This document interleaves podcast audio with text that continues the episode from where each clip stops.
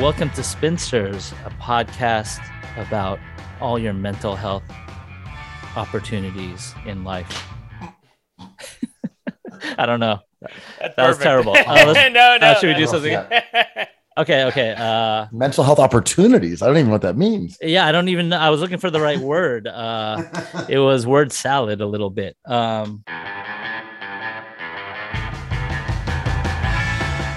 welcome to Spinsters, the home of all your mental health tips and workplace shenanigans. that doesn't work either. Ben, Ben, do it. Welcome to Spencer's, where everyone has imposter syndrome. I, I, that, I think we've got enough between the Okay. three of those. Uh, Okay. we- we- Each one worse than the last. no, no, we, we've had a, a, a few that have gone like this, so we're good. Will you guys uh, introduce yourselves and um, the podcast and the book? Andrew, you want to do it? Sure. Uh, Haley, thank you so much for having us. We are Cookies Hoops. Uh, I'm Andrew Kuo. My partner here is Ben Detrick. We do a podcast about current events in New York, nightlife, food, all that stuff, uh, politics, and also a ton of basketball. Um, we just put out a book called The Joy of Basketball about the last 25 years of the NBA, about all the, the characters, all the things you need to know, and our worldview and we're really excited to share it with everybody. I'm so I should've- glad that I passed that off to Andrew because It was really good. my version, yeah. my version would have been would have been terrible in comparison to that. Are you guys? I mean, the book's been out for what a month at this point. Mhm. Almost, almost like yeah, about about about close to a month. Yeah, So Yeah. you guys are at that point where Andrew, you've said that like a hundred times, and so you've got it. Have you ever in the middle of it just been rehearsed. like, "Oh my god," and then you said some, you go off the rails, and Yeah, absolutely. I did that with the our podcast when it was the first coming out, and I think I just I like I don't know I got into like communism a little bit. It was really weird. I asked them to take it out. anyway, yeah, it's like when you when you feel like that heat check and you're like, I'm so good at this, I can even make this more interesting. Like I do a podcast and there's amazing microphones and we talk about, you know, eating over the sink and it's incredible. My cat. And I'm like, oh, I've totally lost the plot and I've chucked up an airball as time expires. But you know, also as someone who's interviewed lots of athletes and musicians, you get really sensitive to the idea of being overly like repetitious and you know that your quotes are bad when you start saying the same thing over and over, but it's really tempting to do. So I get why athletes in particular are often so boring and you end up with people saying both teams tried hard because like you don't want to go off the rails. You just want to get through it and keep it moving. But when you work on the other side of it, you're actually trying to make like good quotes, something that's interesting that people care about hearing. Really difficult dynamic, and I usually am terrible at it. what's your uh, least favorite athlete speak? uh, wanting it more. It's just like I just saw somebody uh, talk about the Knicks and Julius Randle, and it was like effort is real, and you could just play better defense if you decide to, and that's my least favorite thing because I just assume Yes. everyone's trying their hardest. But sometimes, I think sometimes that's legit because you know what I mean. If The other team just tried harder. That's actually like a huge indictment, though, of your own team. If you're saying Mm. it really came down to they just put a better, little bit of a better effort in, like they gave it a better try. Otherwise, we could have beat them. How do I'm how do we measure of That's pretty though. humble, but I'm, yes, I'm it is so annoying. skeptical of that idea, especially in like the finals, right? Like both teams here, game seven, we want this more than anything in our lives. I don't know. They just wanted it a little bit more than us and we lost. Like, I mean, I could see that in, How do you measure that? You've- you've- like, well, we didn't score enough points. I'm like, well, but like you've quit on your coach. and we didn't score enough points. of- as- yeah. Like it's That's a dog like just the the truth. yeah. It's just like, well, is it because you didn't try hard? I'm like, I guess I should have tried for two more points. I should have Like- tried to make that jumper that I missed because I was Yeah. kind of trying to miss it a little bit when I took it. And in retrospect, if I'd wanted it to go in, it may have actually given us three more points. I'm Listen. trying really hard to wait until far later, if not at all, to bring up um, Ben Simmons, but you guys are making it really hard with these No. like imaginary, imaginary quotes about trying and shooting. Um, but I'm holding off. I'm holding off. I, I don't know who you're talking about. Yeah, exactly. um, I'm trying to think of my least favorite athlete speak things, but all I can think about is how happy Anthony Edwards makes me. Oh my God, he's the best. He's I every once in a while someone comes along who's really young and you just hope that they don't lose this later on. And I don't think he will. Mm. And they just don't it's like they've never seen an athlete interview ever or they just got the NBA rookie coaching and they were like, "No." And he just says Yeah. exactly what he wants to say. Giannis kind of Even- lost that joy, right? Yeah, he did. I, I mean, To we've been degree. trying to we've been trying to think of players who are like genuinely really cool, and it's kind of hard to know these guys in that way. You know, like maybe this guy's cool as shit, but you can't tell because of this athlete speak and because they're cloistered and this like jock landscape, and this is what they've done and this is their career. But Anthony Edwards is always on that list. LaMelo Ball is on that list yeah, LaMelo. and then we're going and then we've we've settled on Carmelo Anthony as well as kind of like the the OG of of of cool guys. Guys, do you That's it. remember his whole Instagram post about why he chose the number 0?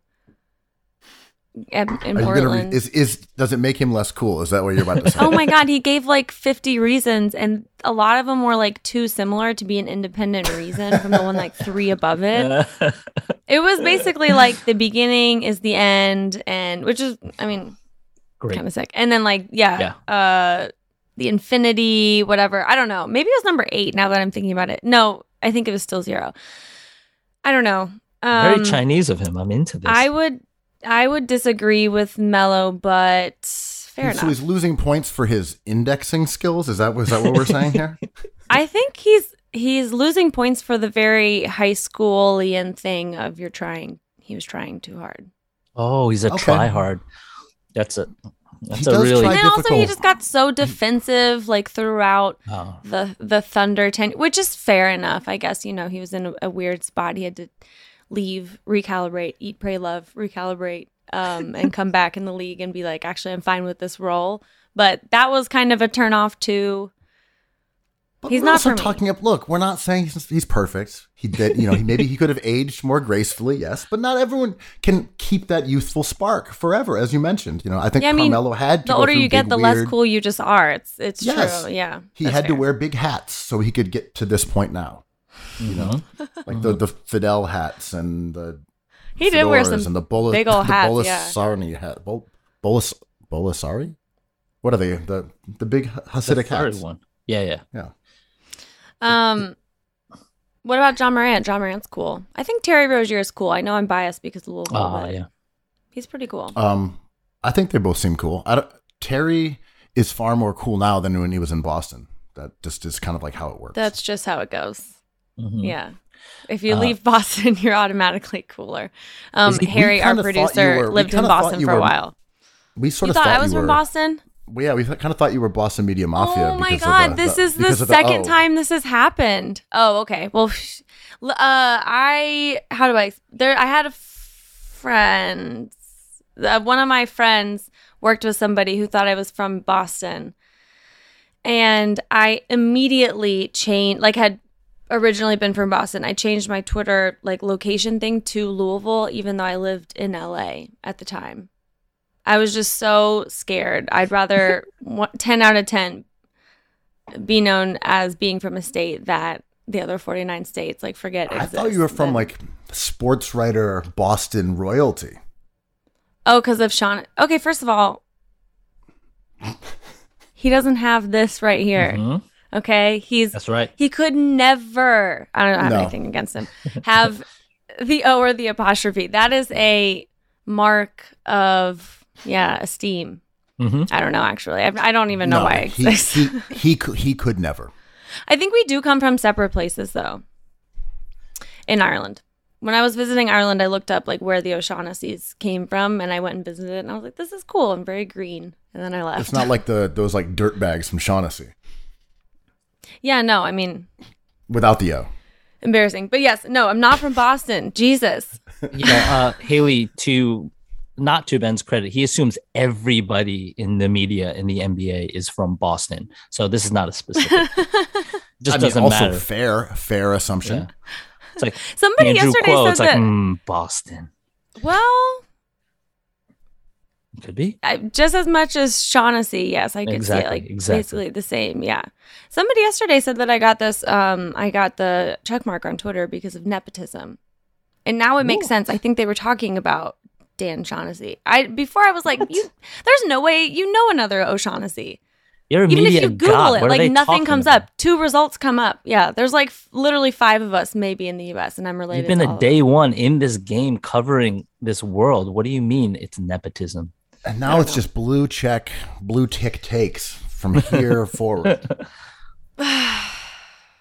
anyway, not to bring up a blue check. but I tweeted about it, then I was like, "Oh God, that's so annoying." But what? Yeah, I don't know. I'm That's I'm really a bit. blue check behavior. I'm a bit. Yeah, like the blue check complaining about the blue check. You know, I act like you've been here before.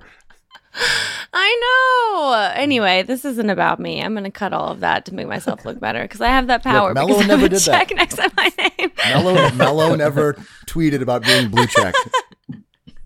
I'm changing my jersey number. Um, let's talk about this beautiful thing next to me. I There moved, and this is something I took in my backpack instead of packing What? away. This and uh, two other books. One because I am so deep into it. Um, Portrait of a Lady. I don't know if you guys have read it. Henry James. The classic. Dude, she's up to some shit. Yeah, I Oh, just like had no idea she was gonna be this mischievous. Mis- mischievous. Is he a tro- is she a troll? Is she like the the first OG troll? She's essentially like, I know you guys all want to marry me. Oh, I'm not gonna marry you. Wow, so- Kevin Durant free agency. Shout out Yeah. to She's Portrait just a lot Lady. more stable, yeah. Mhm. Um, and this, and what is the other one? Oh, my friend gave me a book for my birthday before I moved. Anyway, so I read a lot of this on the plane, and I went. I was on two planes, and the well, first of all, do you guys want to talk? I'm sure you want to talk about the book, maybe. Yeah, let's talk a little about the book. Also, did you guys plan to both wear tie dye? Is Andrew wearing tie dye? Well, this is all right. This is dumb. I'm a painter, so I clean my brushes on t-shirts, and sometimes I pick them up off the ground and wear them. Um, That, see, that's cool. I guess so. It doesn't feel cool. That is Ben's looks better than mine. That's for sure. I mean, this is some real Rochester House of Guitars. you know. RX t-shirt. I like it. I think it fits with the book because there's so many colors in it. So I thought Oh, that yeah. I did think that this was planned. Yeah, Yeah, we I mean, definitely I- planned it. yeah, we we planned this for weeks. I said, wear your painted shirt, and I'll wear the House Guitar shirt. and you know who's going to mention it? The BMM. Um, but yeah, the the the colors in in the book, you know, Andrew did such a phenomenal job with the design. It was such a treat. You know, obviously we've worked on so many things, whether it's um, our podcast and merch and flyers and you know, infinite amounts of like just products that we've put out over the years. But you know, it was really great working with someone who you know he created like a color spectrum so when you go through the book and, and you look at the numbers and and you know the chapter letters and you know, like the, the visual language that andrew created i think is really special Thanks, man. It's uh Mhm. supposed to be the spectrum of takes or whatever. You know, if the if the ball is a circular thing that goes into a circular another circular thing, then all these arguments are also circular and it's the color wheel. Um, there's no bad take in the cookies world, we believe. Whatever take someone has sounds good to me, us. So uh, the book kind of reflects that. Um, it is 360 degrees of take it to. I'm gonna hope and pray Enes Freedom isn't listening to this. 'Cause that man's got some bad takes. Oh wow. Well, Yes. so- i'm i'm not quite as forgiving as andrew i do think there are some well, Andrew's from less Boston, great so takes less Yeah, great he's a- takes he's got Where's a me supporter gold? now. yeah. Um, that's beautiful. I genuinely think the the concept is as beautiful as the actual book. Something Jordan and I bonded over really early on was just how we didn't like how grumpy people were about basketball. I think not to shame a Nope. lot of the way that people consume basketball now because as long as you're consuming it, I'm happy for you because it has the ability to make people happy. Um and I know that we all know that firsthand, but a lot of it feels so technical now and like a job and like someone is um dissecting it in a way that is I don't find entertaining. And then there's just plain grumpy people like Jeff Van Gundy. Um Oh, I just- that's shots something I- fired. yeah, no, 100%. I just I've never understood like listening to the games and he just, you know, is just unhappy with the players, unhappy with everything and so the, it's it shouldn't be such a unanimous thing that we all know that at some degree we turn off like certain announcers because they're I- not I having a him a- good time. I hear you, and I agree totally. I'd give Van Gundy a bit of a pass because it's sort of his shtick. Mm. But what bugs me out is someone like Kendrick Perkins, who is like cosplaying being from the 90s. I'm like, you were playing like a couple of years ago, man. And you're Yeah. just buying into this kind of like 90s throwing an elbow. Today's game is soft industrial complex that is such a crutch. You know, I watch a lot of Sixers games and Alaa Abdelnaby just kind of is like, all right, that's me too. I'm another guy who complains about today's game being soft and well, they're taking a three on a break, not in my day. And you're like, I know, man. This has been going on for a decade. Stop. Yeah, sports are really the only place where there's a lot of wannabe boomers. it's odd. Um, but okay, so let's go through a couple of things in this. Anyway, I just love the entire concept. When I heard the title, I was super excited because it's just fun. Like basketball is supposed to be fun. Doing Mhm. stupidly specific, you know, arguments and thinking about over things a hundred million times with a microscope is fun. So I I really enjoyed just the initial like understanding what the book was about and then actually when I went through it it was just wonderful. Um Thank you. I do have a huge issue with it though. Let me Let's go go. through my go. cards. Okay, so there's a a really good section on LeBron. Um there's this chart benefited from LeBron James. Yes. All I'm right. not in this. Oh. So I thought that that was a little bit of a weird oversight. Um You got me. You broke my ankles on that one. not Yeah, to I ask mean, you guys Andrew- a question. Andrew, Andrew had you in there, and I demanded that you be taken out. So that's on me. where would I have been? So we've got the innermost is fine without him. I don't know. I just wanna get- ha- I'm where'd you giving you guys- Does that really exist? Then we have just needed a nudge. Probably couldn't have done it. Absolutely couldn't have done it. Where where do I fit in there? Maybe in the mm, pink, gonna- the- maybe inside the We're pink zone, not in the blues. Is that the nu- that's a nudge area, right? I mean, that's Pink is just needed a nudge. just needed a nudge. Yeah. Um, Actually, my favorite thing in this is if you look at Fine Without LeBron James, Taco Tuesdays are in there. probably good to go, right? the brand is Oh, strong that's with really that one. good. um, I'm right here. Oh, didn't I need, him at that all? man. Yeah. No, I need I need I Oh, need need him. him. Yeah. Oh, Essential no to my you wouldn't be alone. You wouldn't. There's some great people who rested their laurels on LeBron James. You, I- I love that Dellavedova, best Yeah. of the best. Dellavedova's a Um, ball. Where did you guys put uh hang on a second. Mario. Yep, he's in the absolutely couldn't have done it. And that sucks for him because he's literally right next to Bronny. I mean, Bronny's whole life he owes to LeBron James. I mean technically, yeah. So it's a good point. Um I know you guys have been asked this already, but I am it is just such a wonderful thing. Like this book is filled with these charts and graphs and animations that have all this thought into it. That's my favorite kind of thought, which is just like this thing is really important and we're going to look at it in a way that other people aren't because they're not having enough fun with it and they're not removing the seriousness from it. Um, but you are finding seriousness in something that deserves it just because it is fun. What was the process like coming up with these? Like, you know, you've got, did you think first, okay, let's do a chart on benefited from LeBron James and then you worked inside out, or was it that would have been outside in? right. Or did you Like, work as inside in out? you didn't need LeBron James, but by the end of it, you couldn't have done it without him. Did you come up with the theme first, or were you guys like, wow, Mario Chalmer- Chalmers and Bronny have this one thing in common, and it's that they could not have done it without LeBron James? well, so so we had this incredibly long like master list of of topics that we liked, and we were always sifting through them, adding ones that we thought were more important, taking other ones out, combining ones that seemed to kind of like you know in the in the Carmelo indexing way. We were trying to be diligent and making sure that we didn't have too much overlap, and a lot of these were just ideas that we've talked about on the podcast for years. So it didn't even require that much immediate communication because we have our own kind of shorthand. So when we say wanting it more, we both understand exactly what we're talking about if we say wanting it more. And, uh, you know, when the charts like that one, that was one that Andrew came up with.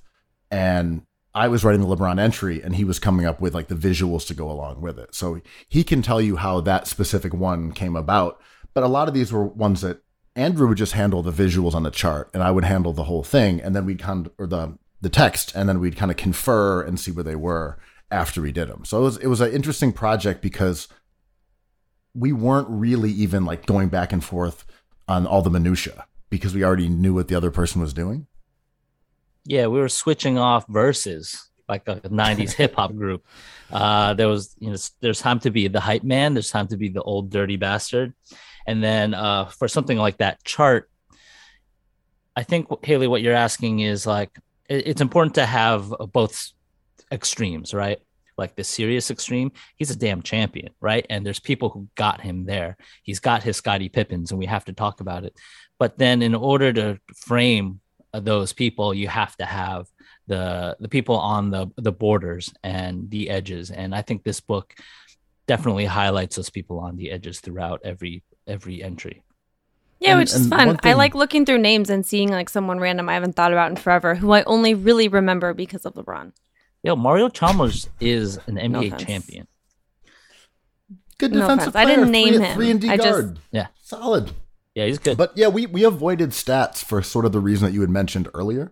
Um, I, I I like metrics. I like stats. I pay attention to them. Uh, that's to me part of understanding how the game works and why players are are better than others. But to me, in in kind of the way you said before, that does also does not make for the most compelling narratives about Mhm. guys, whether from a like a large scale, like who is this guy, and you're like. Let me tell you, average 1.15 points per pick and roll possession. You're like, oh my God, that's sick. I love this dude. You know, so our book about the joy, we use stats every now and then in, in the text to kind of explain why these guys were good at things. But in the charts, I don't think there's a fucking number. no, Like, maybe maybe not one. there's no Which is good. Yeah. Really good. That's yes, I enjoy that. Also, have nothing. No, there's nothing wrong with numbers as supplements, oh. as compliments. Yeah. These glasses don't lie. Yeah. Was there ever anything on the like chart placement that you guys really disagreed on? Mm, the movies. Me and Ben have different tastes in film. So we battled a little bit on the, the greatest NBA movies of all time. Um, I'm sorry, what page move is Tobias this? Harris somewhere. What where I would was like that? to know if uh one movie in particular is on there because it's the greatest basketball movie of all It's time. It's in the Latrell Oh, Celtic Pride? spread. So, a Leprechaun 5? I'm like ejecting you from this. there was that Disney movie though about the le- what the leprechaun kid and he did play basketball and he got red hair. You guys remember that? He got like not bit by a leprechaun. Something Brian happened. Scal? He did look like him when he transformed into a leprechaun. Yo, Harry, you- are what? What's that movie called?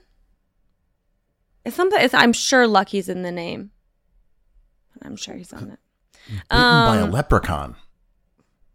I didn't even know leprechauns bit, but now, but I believe it. I, they're capable of anything. No short jokes, Ben. I'm here. I'm sitting right here. Van Gundy. Okay. Leprechauns. Short I kings. have not come across the movie page yet. It is across from Latrell Sprewell, which would be. Oh, wait. in- No, obviously. Here we go. Oh, Guys. no. she's shaking. She's shaking her head. She's shaking her head. It's is not not- on here. Well, this is not good. I want to know if you guys would be down for a movie night sometime because Tells you. I just this is like the one thing I just don't understand why people don't love this movie. The Fish That Saved Pittsburgh Is that from the from 80s? 89. No, 79, sorry. Yes, 79. before? It's before Dr. the J. NBA. Space before Jam before Space Jam. I'm NBA started in 1996. Could, could that unseat any of these movies? Thunderstruck, mm, Sunset Park, classic. Blue Chips, The Fish That Saved Pittsburgh over Double Team, starring Van Damage. The don't Fish. That Saved Pittsburgh is literally about an astrologer taking over an NBA team and making tight. them all Pisces so they'd be compatible, which I'm not sure if like is technically correct, but if it's going to be any sign, it'd be a Pisces. Yeah, And then like- they win everything. Where was what was their rising sign? The those were all over the place. You can't. That's really you're not going to find. Uh, Kareem was in it. Dr. J's Wow. the star. He's actually really good in it. He's got that kind of like 70s and earlier on actor thing where they just act different. That was a really bad description, but it's it's a different kind of acting. It's almost like everything's a little bit mellowed out. Mm, Do you guys know what I'm talking about? It's not like definitely, definitely. yeah, they weren't trying as hard. They weren't Jeremy Stronging. No one was Jeremy Stronging back then. No. I, I've, I've I've thought about this in the past. Was it because actors came, or Dr. J is not the best example of this, but because actors came initially maybe from the stage first, that they project in different way that today's actors do, which is like mumble mumblecore, whatever. I've thought about this. So you watch old Yeah. movies and like, I don't know, but it is. It's just a different type of yeah, and and also like the voice thing. Like Dr. J obviously didn't have this, but I'm staying with my aunt and uncle who um, are my a my favorite people in the world. B in their 70s, and we watch a lot of the like I don't even know what decade it is, but people have this weird voice. Do you guys know what I'm talking about? It's like We do. 60s, 50s, and they're like talking, and the cadence is like they start up here and then they s- finish the sentence right here. It's like alarming. I have a theory. When did that end? is it because film was so expensive that that was like the least pass path of resistance so if you just did it in that cadence and that delivery it's good enough but now that we have digital you can do the take multiple times so you kind of like or is it like newscaster voice that it was just something that was cultural Mhm. within cinema that Mhm. this is how a newscaster or an actor sounds. And then Brando came through and like crushed the buildings because you're like, oh, this really hot guy with a with a messed up nose is mumbling and like game on an island That's how everything, yeah. every major historical change, there's a hot mumbling guy with a nose. That's Mm. how it works. Yeah, Yeah. Julius Caesar. um. Okay. Well, I implore you guys to watch that, and it'll make it in the second edition of the book. It's Does- such a good movie. Michael Thompson's fish- in it. Does the fish lose uh, a contest of masculinity versus matt barnes Um, masculinity does not exist in this movie, which is probably why I like it. They're Is- all is really into Brandon- is- astrology. they wear like glittered jerseys. It's so fucking that weird, guys. good Yeah, it's really it's really good. So, Is I is recommend it to Brandon. Bass in it or John Salmons?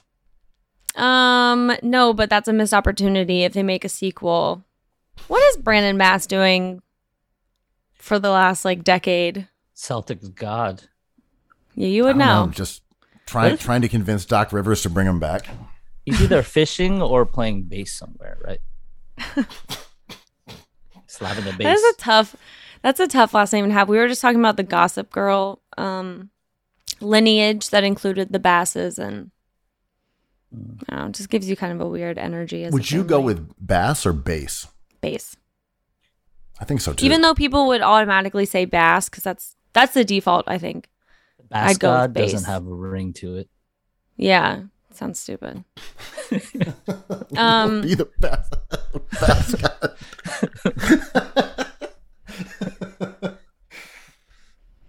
Okay, Uh, I want to talk about one of the other charts that I really really loved.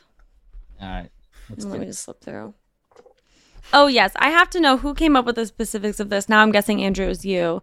Therapeutic activities. That's all Andrew. No. This He's one I really god. enjoyed. Texting an ex while on a good first date. That might be a sign that you should go to therapy. Hmm. Which is a that's positive like a really odd way of relishing in a good beginning is to oh, you've never done that? You've never been on like a great date where you're watching the Celtics dunk all over the Knicks, and then you call your ex, being like, "What are you up to, though?" So Um, is it is it your is it your your are you telling them that you're on the date? Because I I'm kind of unfamiliar with this specific you know activity as well. It's like you're on this great date. Like I really like her. Time to let the ex know that I'm I'm moving on. This is what I was wondering. is that yeah. or is Well, you guys ever have that like kind of fear that something is so good, like this scoop of chocolate ice cream is so good, but did I blow it by not going for the vanilla? Like, so if you're on not that that was specifically probably not the best example. If you had reversed it, Oh, what? Vanilla I never is uh, number for one. vanilla ice cream. I long for chocolate. Let It's me ask you something real quick. Are you a Leo No, or I'm a Scorpio? I'm Oh. a Virgo. I've Okay. heard I'm a Virgo. I don't know much about uh, the universe, but I'm bossy and hard to work with. They're very yes, and then also very organized and like to quantify things. So Hmm. I don't know Never what that sounds like. Never heard of it. Um, reading the news while being mad at your boss is just really so dead on. Scroll or like scrolling Twitter Oh yeah, or reading like a novel. Yeah, just kind of like, and they'd never know because now we work from home. fuming. Yeah. Dropping a fiery tweet before going to bed. This scares me because sometimes I'll wake up and then it's like no one liked what I said. Yeah, it's uh, yeah. What's and worse? in turn, right? don't is it, like is it, me. is it worse if you dropped a flaming tweet, turned off your phone, and went to bed, and you wake up and there's like one like, or you wake up and it's going haywire?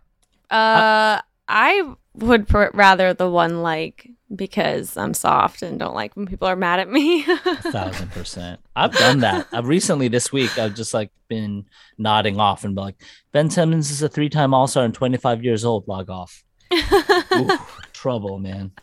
Not good. Not good. what's um what's that lady who like went to South Africa and made Oh, age yes. joke? The most classic story of cancellation, pre-cancellation. Yeah. Was her name Justine? I don't remember, but she she fired off a, a heater, got on a plane, and woke up to a different life. Yeah, well, no, literally was exiled by everyone. Yeah. Max exodus of everyone who ever knew her. People were wait. People were waiting at the airport to accost her like, about, live. about her tweets. Live awaiting the hashtag. I swear is Justine. Has Justine landed yet? Was like I was watching that for hours. Yeah, Justine. Okay, cool. Let's not say her last name because she's been. Is she has She's she probably recovered? changed it. If she hasn't changed it by now, Yep, you're right. Change it? Justine Beep, the PR exec who was fired from her job yeah. before getting on a plane. Uh, her tweet was vile though, so that's not a hot Horrible. take. That was uh, a a bad tweet with bad intentions. So yeah, yeah, it wasn't. Yeah, she didn't drop something innocent like Obi Toppin is 48 years old and then just like pass out. facts. Um, what is your guys' most uh, joyous team to watch this season? Now that I remember to ask that question and oh, won't forget. that was I was I- I like re- walking up to my laptop and I was like, "That's a great question to ask." I hope I don't It's a forget. hell of a question. Um, I'm I really do like watching the Hornets this year Yeah, because I'm just I love LaMelo and and I like Miles. They're just like the spirit of basketball that we enjoy. Creativity and dunks. Those are the things that I really like about basketball. And um, kind of to your point earlier, they haven't been freighted with pressure yet. They haven't mm-hmm. lost that that that light in their eyes from from being disappointments for you know their fans or their families. They're still on the upswing. So I, the Hornets are a team that I've I've really liked watching. I got my Timberlands on, my fitted New York hat. The Knicks, man. I, I know it's we're in a post. I'm gonna go with the Knicks. we're in a post Bing Bong era, but that was awesome. And then things reality hit, but then what a lovable team, man. Like, come on, Emmanuel, quickly get out of here. I was at the Nuggets game the other day, and they kept bringing the camera to the little crew of people behind me, and they just were saying "Bing Bong" over and over and over, but only when the do it. cameras were there. They would Yeah. not say it at all, and then the cameras are chopping nose. Bing Bong, Bing Bong. I'm like, still, still. That Me and really, my that buddy really have- felt like like an October vibe. Me and my buddy have been trying to bring back the word swag off and on for the last 15 years, and we never have the timing right. It's like swag is so out, it's back. And we just you say guys had, there was definitely a peak in like 2012. Lil B for sure.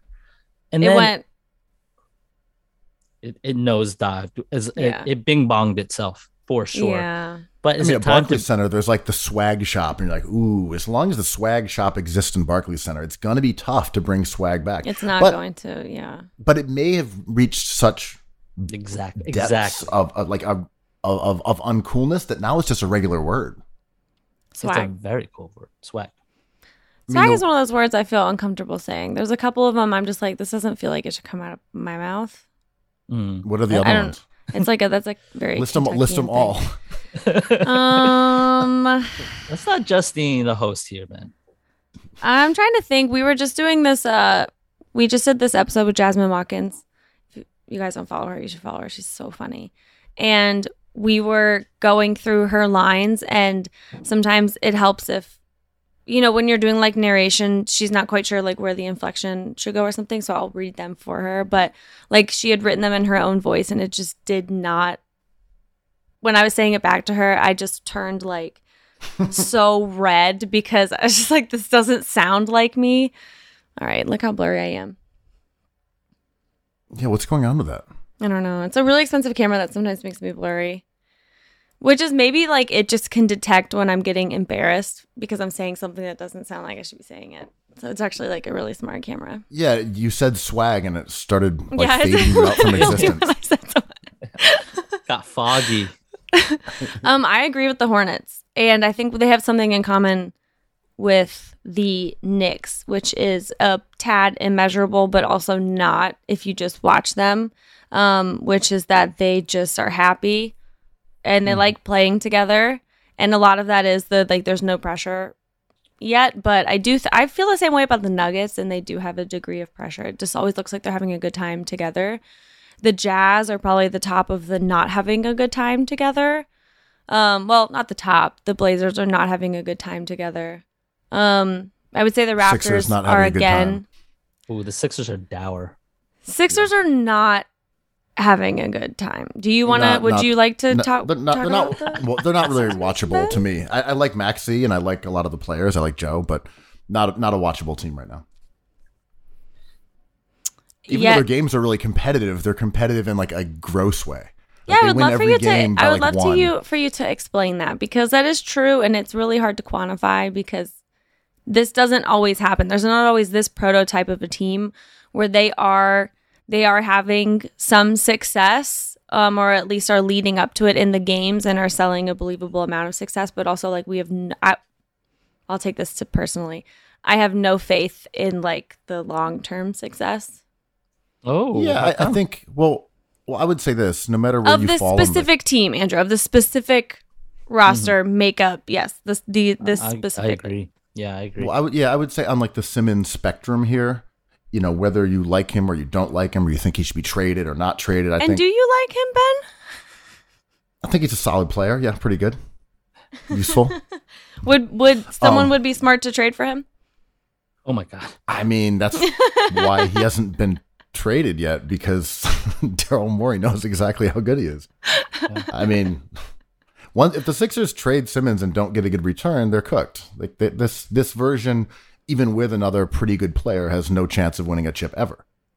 The version with Ben Simmons, if he came back and played tomorrow, to me would be the favorite. Like it's that big of a difference. Like you See- can't bungle this if you're Daryl Morey.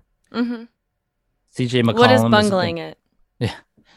Buddy Hield isn't shoring up their defensive front line. I just mean you have to get back a, a, a top twenty player. You know, you, you can't I guess deal a that's guy who's, the- who's yes, that good but there are and- like and not get shades of back. that. Like the like. Let's talk about CJ. I know you have. I know He's you have like a top seventy-five player, right? But Daryl wants CJ and picks.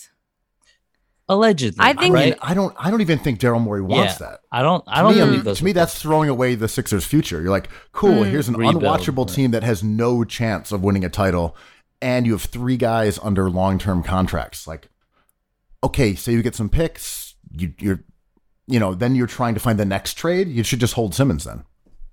you got to hold. Harry Simmons says for if I year or click two. stop Zoom, it'll stop being blurry. Sorry to interrupt your thought. This was obviously my Oh, nice. Okay. Yes. Go ahead, Andrew. Thank you, Harry. um, I, yeah, I, I don't believe any any of these rumors that are kind of created by like leprechauns, right? Like, well, we should Morey should do the this. leprechaun from the Disney movie. He's now an NBA reporter. Right. He's Dan O'Shaughnessy. Shaughnessy. Eh, Short King. ex coach of the Knicks got bodied by Matt Barnes, sure. But like I think I think Morey's doing everything right. Me and Ben talk about this endlessly on the pod. Like uh you, you wait a year, you wait a year and a half. Like you have a championship window sitting in the building under contract. And I don't think this is repairable, but you cannot let that walk out the door for Buddy Hield and Marvin Bagley. Like your Mm. your run is just done at that point. You're rebuilding. Um Right. CJ right. McCollum is nice, but like he doesn't solve anything. You won the Seth Curry trade. You have to take advantage of that, right? So I what mean, if I'm- then I'm- what the was- time? Where's the balance of like the time is going to run out? I mean, to me, it doesn't matter because if the goal is to really win a championship, then that's just Yeah. you can't fray what you have. I'm, I'm trying to think of the best, you know, analogy, but if you have basically like the amount of like gold bullion in your leprechaun's, you know, catch, and you've got all this stuff, if you're dishing stuff out for things that aren't as valuable, eventually you just can't win. Like you can't take an L in this trade, bring back CJ McCollum and some picks, and say, "All right, now we'll win a championship." It won't work. That team isn't good. That that is redundant. If you got back a Jaylen Brown, maybe, maybe, but then you again, have to play Simmons Uh, again, division. I mean, the thing about Simmons that really makes him difficult to trade is that he's a really abnormal player who serves very specific roles and needs for the Sixers, and that's why they look like garbage this season. They they're missing the most versatile perimeter defender in the NBA, maybe the best perimeter defender in history. I mean, he's fucking great. And you're missing one of the best distributors who they just can't replace. So you watch them play and you're like, where's the energy? Where's the aggressiveness? Where's the tempo? Where's the athleticism? Like this team is a drag. And you're like, oh right, it's one dude who does all that on both sides of the ball. That doesn't mean he's better than Joel Embiid, but he's really important in a way that you can't just make a trade and say, here's SGA, go do those things because he doesn't do those things. Here's my only thought. Yes, I, I completely understand. So you're saying this is the Ben conundrum, right? You're standing still and you think standing still is better than making a trade.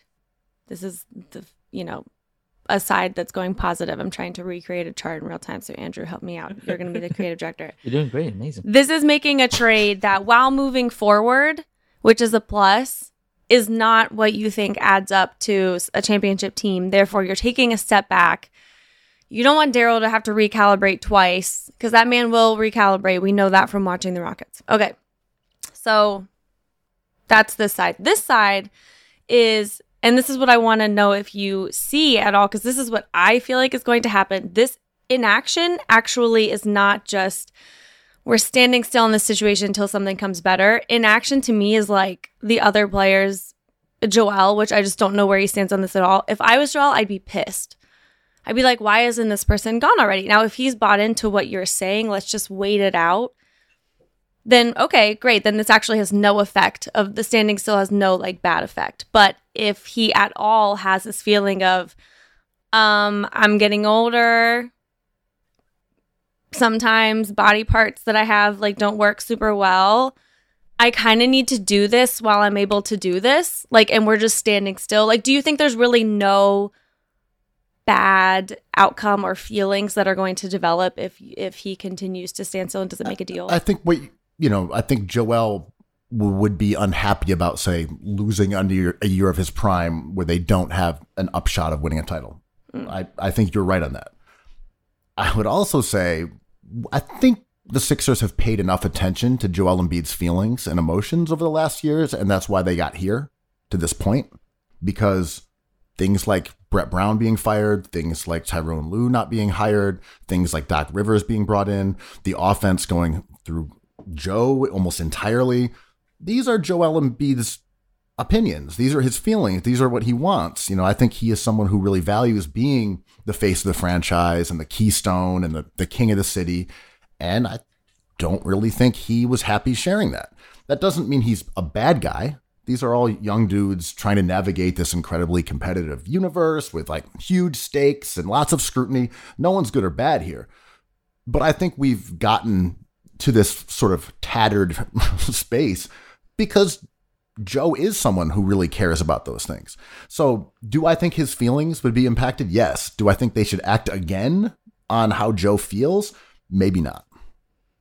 It's hard when someone governs governs your future like that.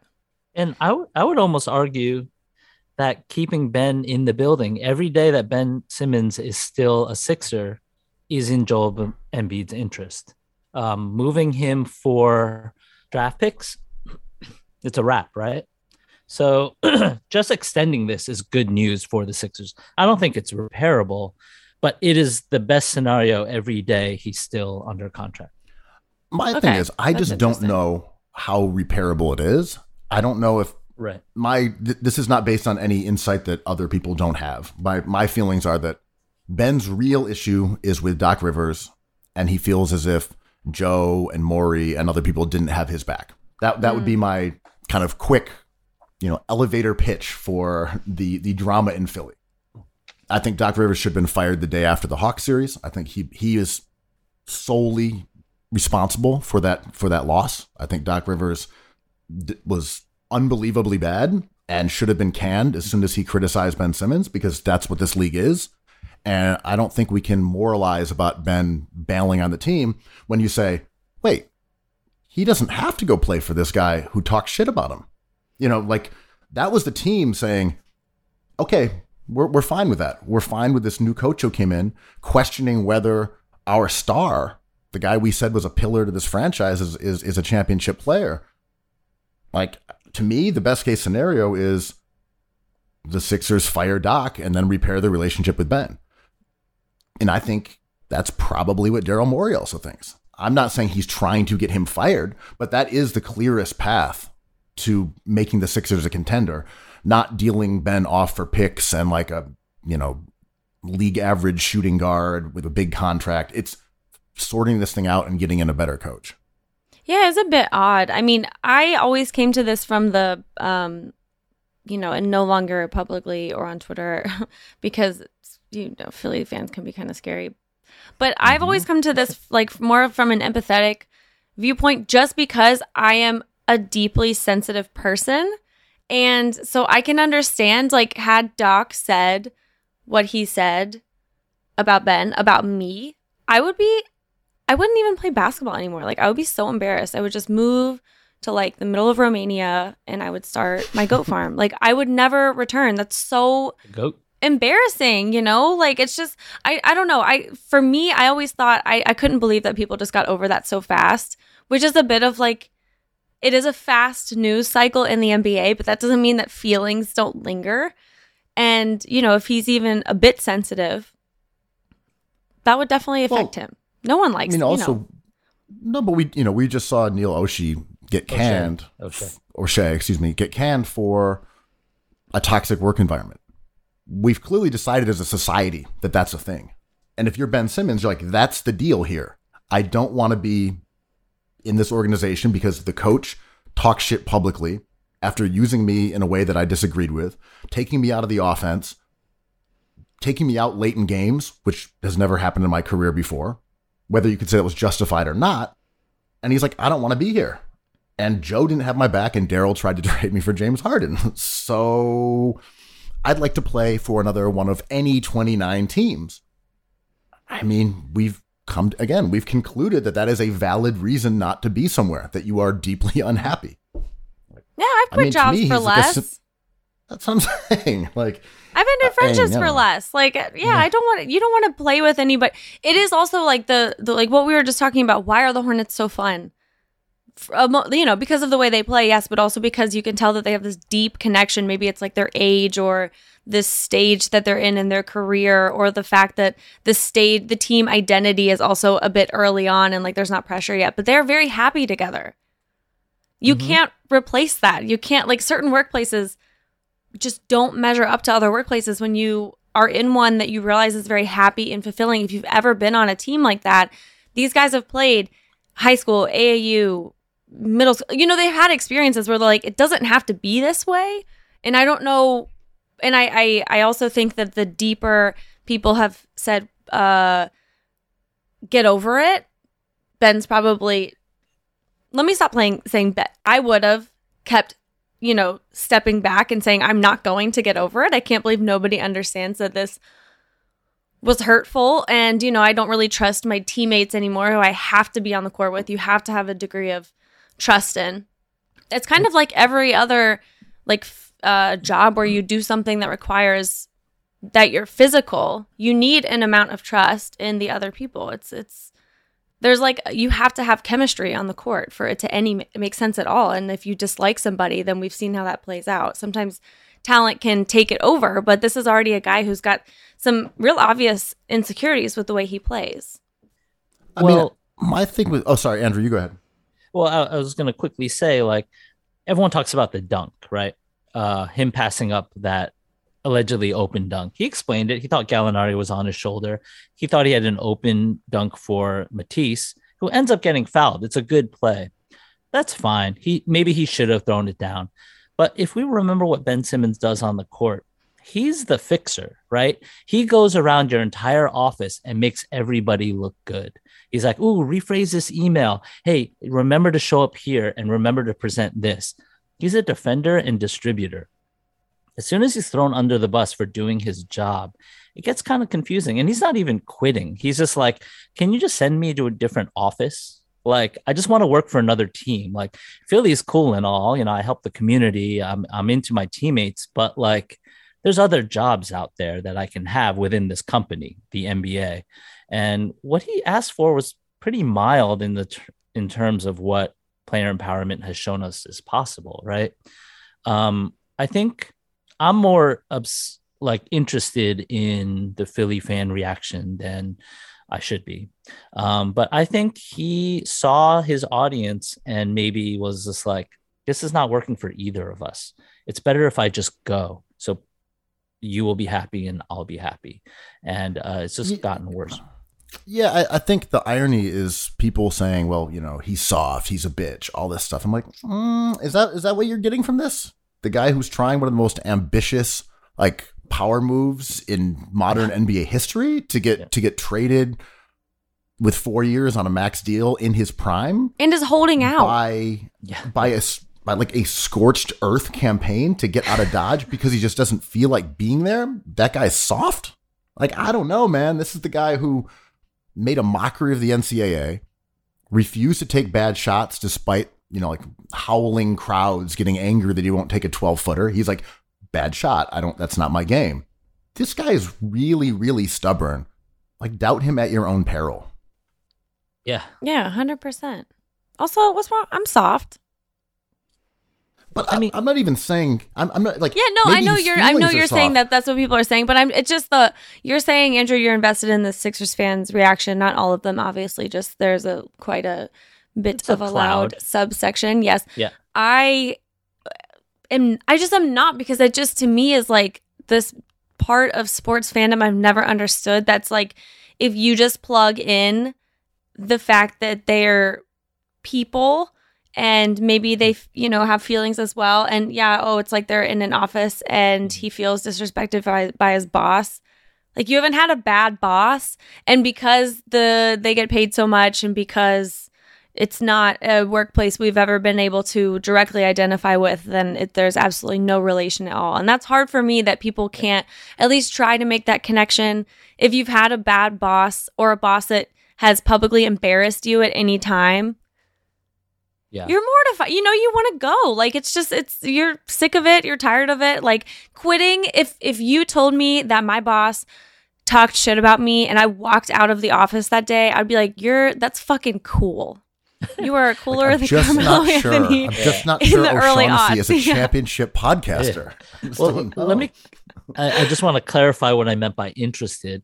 I'm I'm interested in the idea that we can watch something like uh, the Sixers versus the Hawks in the playoffs, and you could go one of two ways about it. You could be sitting in the crowd, or you can be at home watching on your computer, and you could be like, "If I was a player, I would have done this."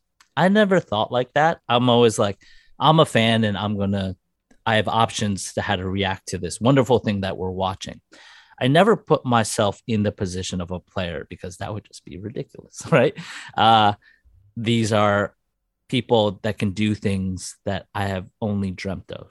So I think I think it's fascinating that a whole contingent of people put themselves in Ben Simmons' situation, as opposed to watching Ben Simmons do things, if that makes sense. I mean, I mean, I obviously can't put myself in the shoes of an NBA player, but where it does come in is like, you'll go to the local YMCA, you'll play basketball, and you'll shoot like shit some days. Yeah. It's not because you didn't want to make those shots. You were really trying to make all those shots, and you just brick them and brick them and brick them. The other team just tried home. harder. yeah, They tried harder. They tried. They two tried to make you miss harder. yeah. But you know, you come home, you're like, you're like that sucked. I, I hurt my team. I, I I feel embarrassed, but I, I let my guys down. I could have done more. And like you feel legitimately bummed, like putting on your sneakers and leaving the gym. And then imagining that kind of thing happening in front of the world, and everyone's like, on the lowest moment of your career. Also, you suck and you're a bitch. It's like, Yeah. uh, yeah, yeah. and that we don't sucked. want you, know, but you better want to be here. Like Yeah, that's yeah. that's been the whole thing that I don't understand is people like wanting him to understand this notion of like them saying simultaneously, we don't fucking want you. We're gonna talk about it on the radio for like five years, but also I, you don't want to be here. What the fuck?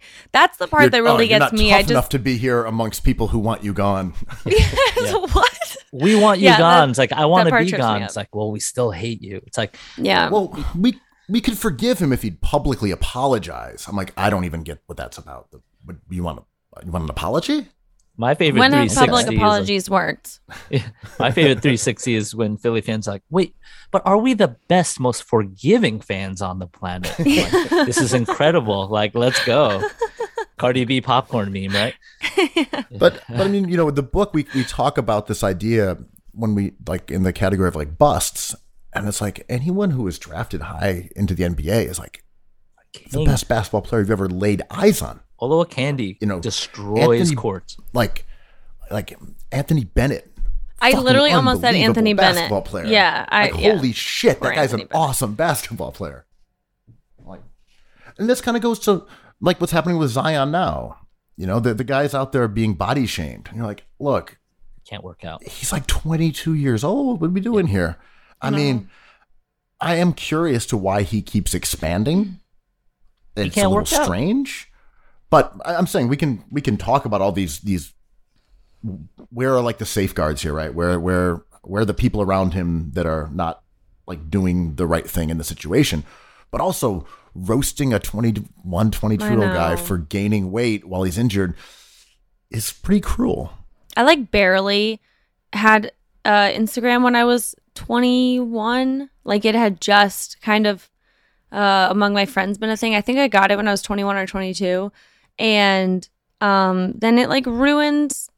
I haven't known self image health since, you know. so like I can't even imagine. You're not just on Instagram in front of like 300 of your friends. It's everyone, and they're like, "You're fat," and you know, which is not just hurtful and you see yourself eh, you know differently maybe than you have in the past because your body is changing and so that's a, an uncomfortable thing to come to terms with but it's also that you're being accused at the same time of not caring about your job um so it's it's like a twofold body shaming thing um and also we've seen uh, many players who don't fit the traditional frame of an athlete who still are quite athletic and good at basketball. I say lean James into it. Just like just keep getting bigger and bigger and bigger. Mm-hmm. Mm. Just keep going. I- my again, my only question on the Zion thing is that considering they have you know these facilities, these coaches, these nutritionists, he he has I'm sure access to a private chef if he wants that. All these things, ability to work out in water or on ellipticals, things that would not put weight on, on his foot. Like I just am surprised that there aren't people who have kind of prevented this. And maybe Zion's just at home being like, I'm sedentary. I'm eating eight, eight, eight to- tombstone pizzas, and like this is what's happening. I have no clue.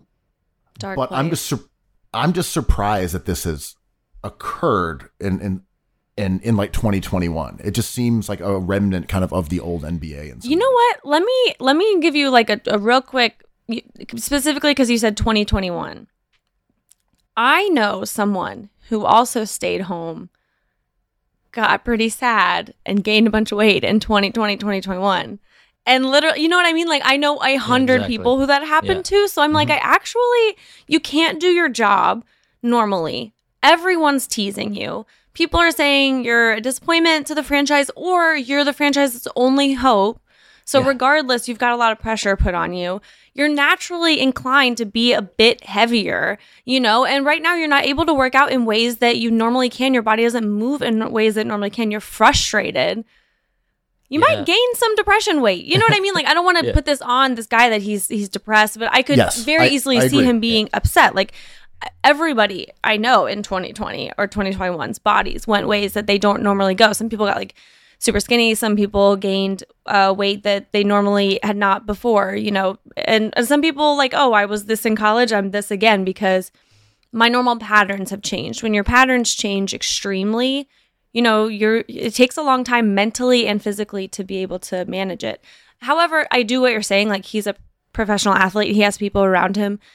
It's expected that he'd be maintaining as much as he could. Like the Klay Thompson, oh, we know he's going to come back and probably automatically be like, if not the I mean, my thing is, like, as far as I know, Zion lives with his parents. He's got people around him. Obviously, he's in New Orleans. He's around the team. That that's what I'm more surprised Mm. by. I'm by no means am I passing any judgment on him or saying that he isn't suffering or or potentially suffering from the same kind of issues that have led to like the COVID thirty across the board throughout America. I and the forgot about that term.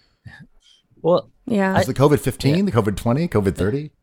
I, I kind of yeah, I kind of bristle at the idea that Zion should look a certain way because you know Klay Thompson doesn't look ripped either, you know, because he's he's had a different life to Haley's point. But I, I think something we talk about on the pod quite a bit is like the deeply human and American idea that like we're shareholders in this thing.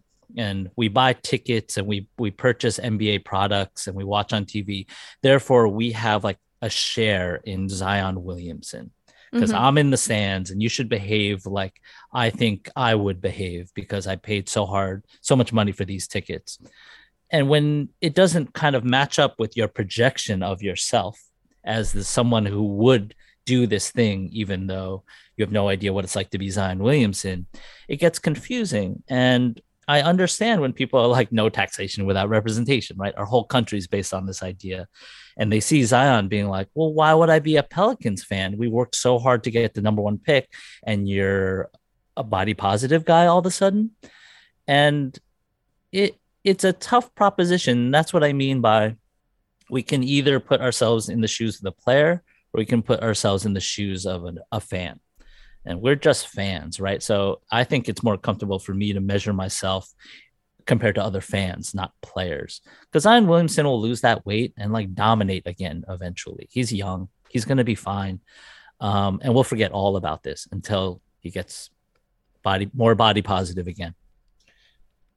My my thing is just also that we do know or we can assume that him adding more weight does make his injury more precarious and that that's that's my concern. I mean are we Well, doctors? I- now right and that's yeah there is like this is the the hard thing with with like athletes is that your body we actually did an episode on spencer's about like moms who are athletes and it's really hard when your your body is your business. Like this is what you have to offer. So it's a, it's an extra level of like i'm trying to think of the equivalent of me like this is like when I worked at the Ringer and uh, Riley McAtee, God bless him, was my editor and would be like, "How's it coming?" And I'd be like, "Yeah, no, it's definitely coming." And I would like be tweeting all morning.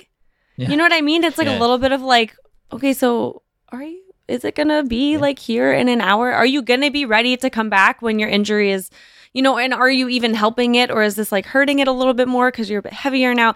Like that kind of investigation is to some degree legitimate um, from a team personnel standpoint. Yeah, the line is like what, what Andrew was saying for me, like as fans, we're just so nosy now. We're so nosy about like what GM should do, what they're able to do, um, what cap stuff is, players' bodies, like wingspan draft analysis. Like there's all these kind of things that as fans, it is for some people definitely fun to to cosplay, but like all we can ever do is be fans unless you're Har- Har- Haralabob and then you can go be a you know whatever he is. Mark Cuban's like Yeah. top golf buddy. Um, but yeah, all we're ever going to be is fans. So I think as fans, we can just be empathetic and say, like, yeah, sometimes you put on weight and that sucks. And you know what sucks is what your mom points it out.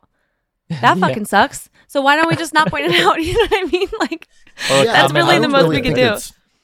I don't even put this on Zion and say, that, well, he's got a responsibility. To me, it's the other people around him. he's that seem to be- 22. Yeah. Right, right. To me, it's the other people. I'm like, where's your responsibility? You know, nutritionist from from the Pelicans. Like, where where are you in all this? But in, Yeah, because the Pelicans, like, However, uh, he- you know. athletic staff is notoriously really good. Mm, there you go. No, I'm done being sarcastic. They're injury people like some of the Oh worst. God. Um, but to like an opposite, but same point, like Mitchell Robinson, for example. Every when he was a rookie and he looked tantalizing as maybe one of the better defenders in the East.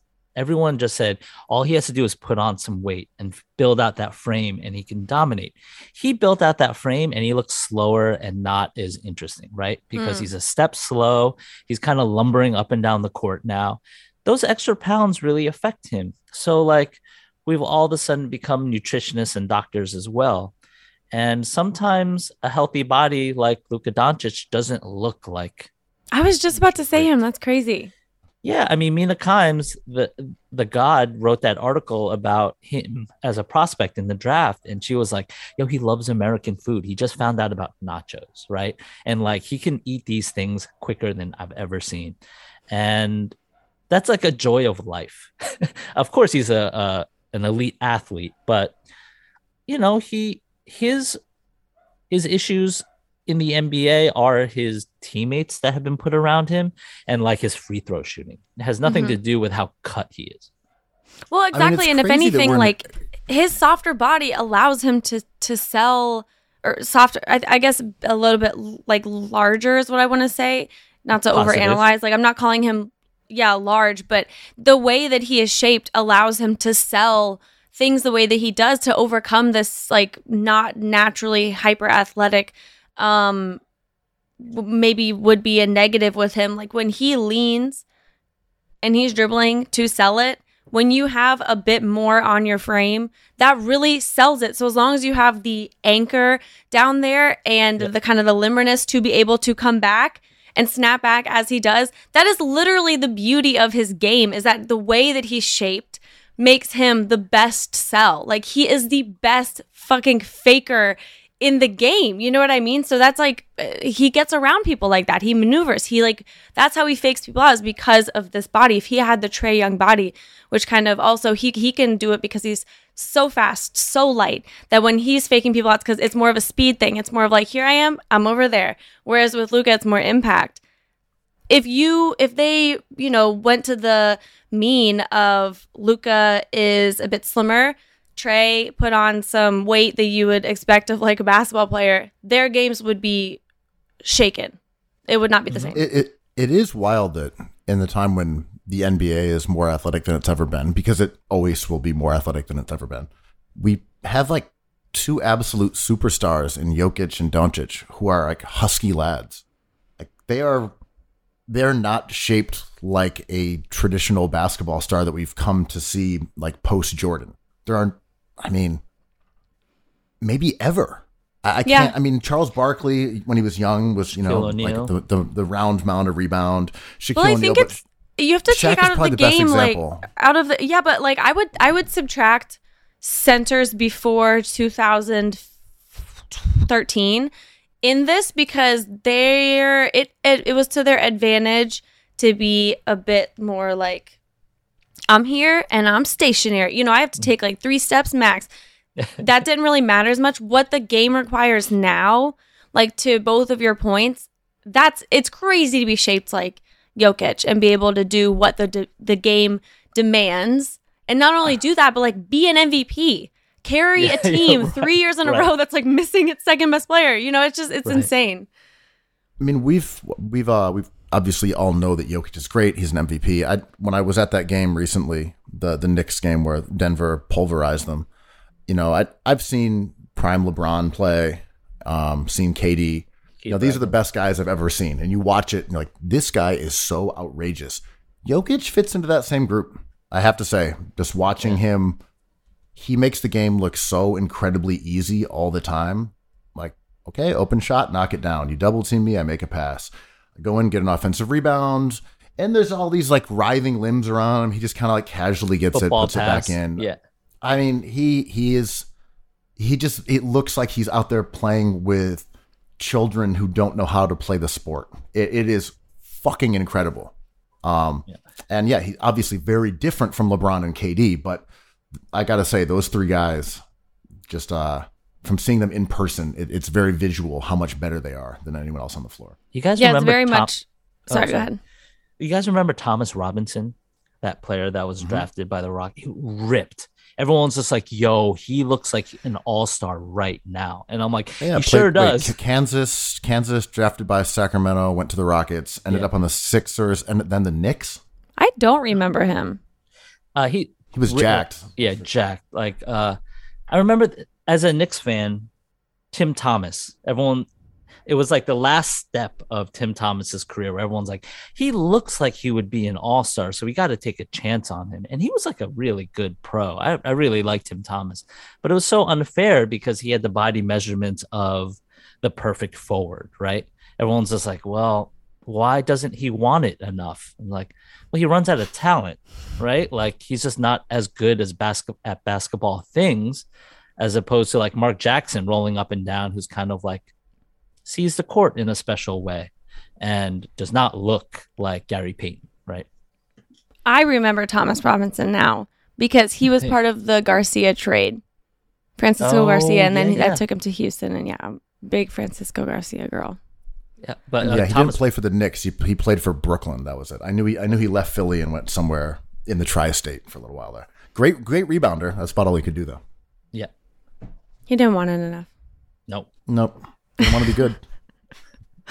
Um, well, I could talk to you guys all day, but it has been an hour and a half. I was gonna say, I have anything to plug? Why don't you guys just tell everyone where you can get the book and Um, so right more now from you guys? can yeah, you you can I mean you can find basically everything we're working on at like cookieshoops.com and we have our own pod, we have a Patreon, sell merch, etc. Uh, the book you can find at places like Amazon or Barnes and Noble or Bookshop.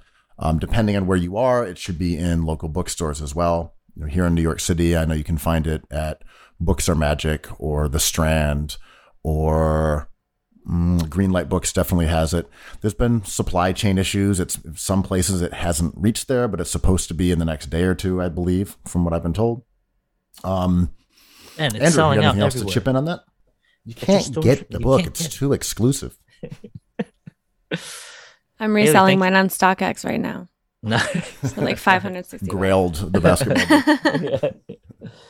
Uh, the book is beautiful, and I, when you guys decide to sell parts of it as posters, let me know. It's very fun. It's everything the title suggests it would be. Um, yeah, abs- everyone should buy it. It's wonderful. Kaylee, Great thank you advice, and, and thank you so Oh, much. it's it should be. I'm gonna make a gift guide because gift the gift guides I've seen have concerned me for years. It's like craft beer machine, make it yourself, candles, sandalwood, sandals and sandalwood. Yeah, kombucha machine. Yeah, there. I'm just like no one would ever want this. This is like junk. I'm gonna make a gift guide. This was top of my hypothetical, perhaps will be real gift guide. In It's this- a- I- it is a th- great Thank book. you so You guys much should be happy. for happy. including us in your theoretical gift guide. It's really nice of you. I really think I'm gonna make one. I just gift guide is decided.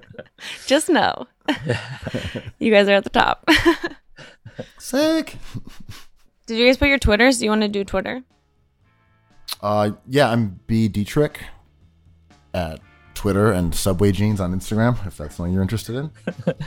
I am on Twitter, Earl Boykins, uh, five five King. and, uh, on Instagram, I'm Andrew Kuo Studio, not Earl Boykins. The many Earl Boykins on Instagram. Okay, perfect. Imposter. Oh, thank you guys. This is very fun. That was so fun. yeah. Thank you, Haley. Thank you for having us. yeah, big fan. Stop. You guys, the book is really good. Thank you. I really, you like, just- I now, really now hope. you just want another basketball hat. Now I, I can see what's happening here. Oh, we gotta Actually, I Haley do. I was gonna ask. Yeah, I was gonna ask for something the other day, and I was like, "Don't be greedy. Don't be greedy." But um, anyway, you. Sh- I hope you guys are actually very, like, feel happy and good, and a lot of love about the book. It's really good. I believe the uh, emotion we're talking about is joy. Oh, I should use that. Yeah.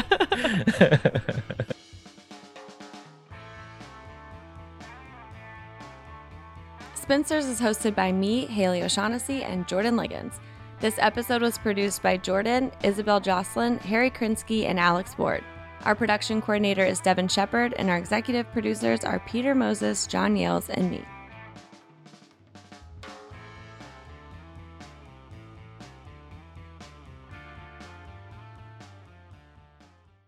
Hey, this is Ben from Pasadena, California.